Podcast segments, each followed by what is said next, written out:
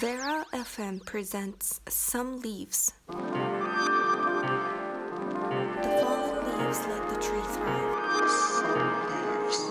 Some leaves. Some leaves. Some leaves. The fallen leaves let the tree thrive. Some leaves. 皆さんこんばんはサムリーブスオンペーラ FM ナビゲーターのケンですまあもう11月に入りというか2日ぐらい前ですか本当に私事で恐縮ですけど先日あの無事に誕生日を迎えられまた1年長く生きてしまいました、まあ、あのたくさんの、えー関係者もちろんチームメイトだったりとかまあ友人だったりとかあのバースデーメッセージをいただき本当に身が引き締まる思いでしかありません。まあプリアベラとしてはね、まあ、GM にヒデさんがカムバックしていただき、えーまあ、よりね一層加速しているんじゃないかなと思います、まあ、常にやっぱりまあ組織もそうだけど前にオシムが言ってたんだけどあのサッカーだったりもそうなんだけどテレビだってだんだん良くなってブラウン管が地デジになりみたいなねパソコンだってどんどん昔はワープロだったのが今となってはもう目まぐるしい変化なわけですよ。スピードは常に求めなければいけない。そしてサッカーだってそう。まあ判断するスピードだったりとか、まあ、展開力だったりとかまあそういうのは、えープリマベーラもそしてまあ自分自身も一緒だし求めなければいけないなと思いますまあ根本的にさデートの誘いの返事が超絶遅かったらなえるわけじゃないですか。まあそういうところから来てるのかなと思いますね。まあここ最近ね、まあベーラの復活、まあ復刊、そして、まあこればっかしは本当ねメディアチームの総力なわけですよ。もうこれに関してはもう再三会議を重ね、えーまあいいものを作り出すっていう、まあ紙だからね、こう簡単に変更できるわけじゃないわけです。少しでもこういいものを提供したいっていうところも一つ。でさらには、えーまあ、商品名で言うとKnows っていうんですけどウェアラブル。あのーまあ GPS とかねあのよくね代表選手だったりとかもう本当にプレミア。今ほとんどの J のチームでも導入してるらしいんですけどどのくらいの走行距離があってみたいなどのくらいの intensity があってとかまあそういう Knows を、えー導入することが決定しました。まあ、これも会議だったりとか打ち合わせだったりとか本当に導入に対してまあまあ賛否両論あったわけですけどね、まあ、データがこう取って、まあ、データがねこれね取ることによってマウントを取るのではなくてまあやれ俺どのくらい走ったとか俺どのくらいスプリントしたとかさどうでもよくてあのーまあ一つのチームの目玉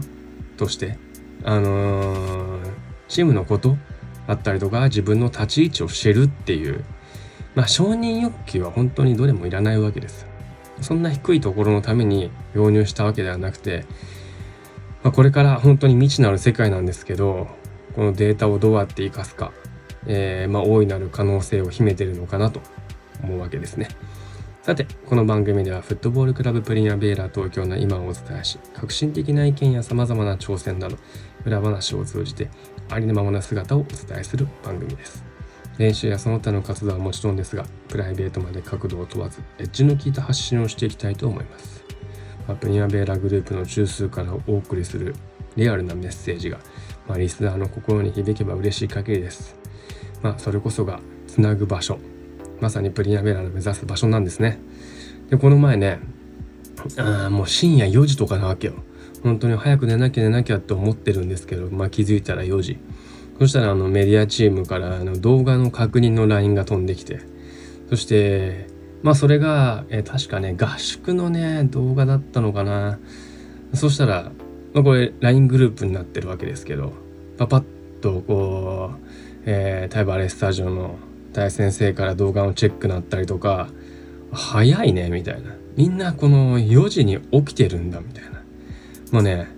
夜の時間帯というか深夜の時間帯の方がうん仕事が早い。もちろん日中ってね他に仕事をしてるんですけどもう、うん、GM とかだって遅くまで起きてんじゃないですか、まあ、トリも遅くまで、まあ、家にいないのかしんですけどどっかにいるんじゃないですかね、まあ、みんなこの時間ね起きてるっていうのが本当にまあカオスというかプリンアベーラの屋台物を支えてるのかなんだかわからないですけど、まあ、そんなチームのメディアコンテンツサムリーブスオンベーラ FM どうぞ最後までお付き合いください。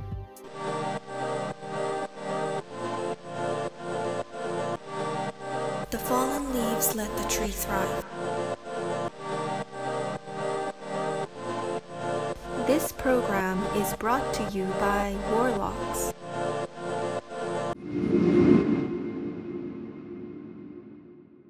さてさて今日もメッセージが届いております。皆さんありがとうございます。ペンネーム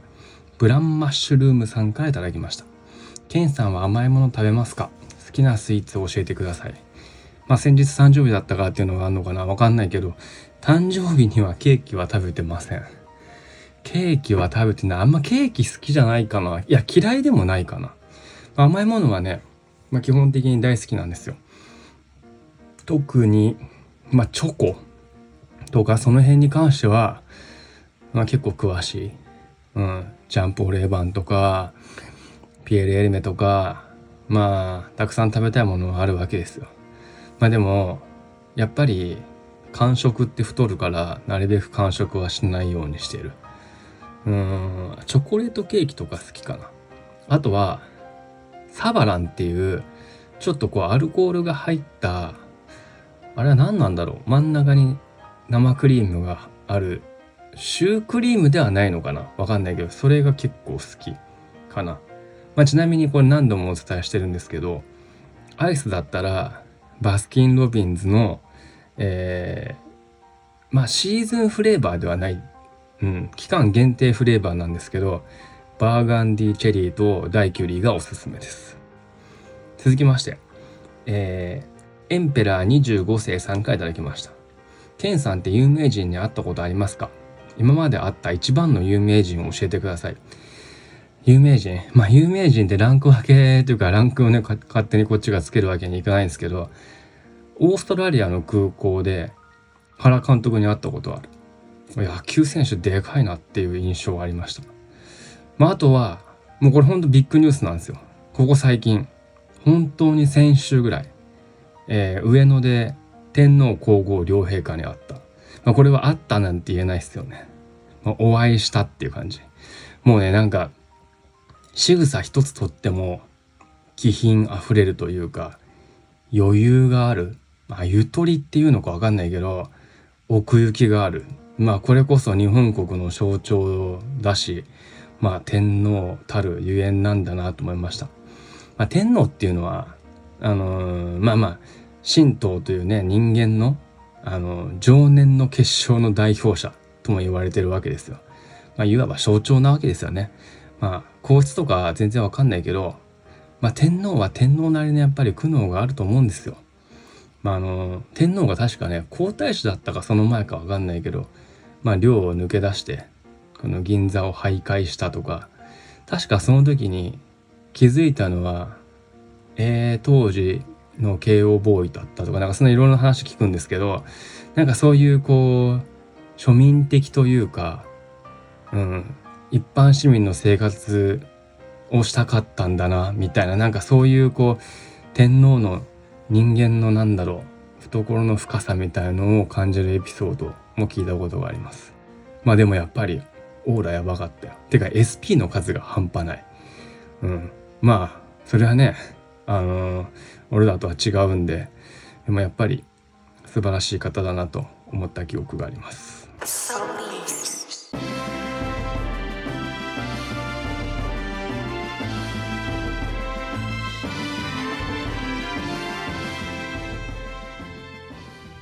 Feel the Green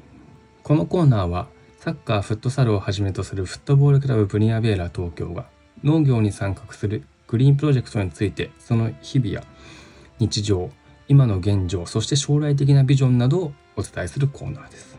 実はこのコーナーは、まあ、グリーンプロジェクトメンバーグリーンプロジェクトスタッフが、まあ、リレー形式で綴っているんですね、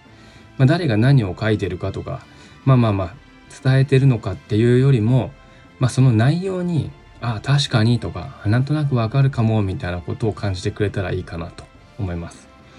今回のテーマは農業と教育の意外な関係これすごい深いわけですよ、まあ、農業って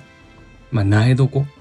うん、ナーサリーとか言うんだけど、まあ、英語圏ではナーサリーっていうわけですよ。まあ、日本ではね、このね、幼稚園とか保育園にあたる年代のことなんですよ。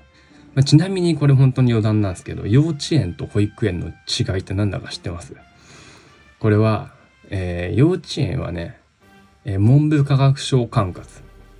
保育園は厚生労働省管轄だったと。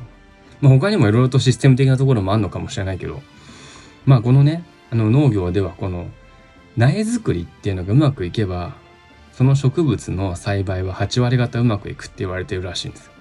まあ、上手に苗を作ってあげることで、その後どんな風に成長するかっていうのはほとんど決定するということもあるわけですよ。まあ、あのー、なんだろ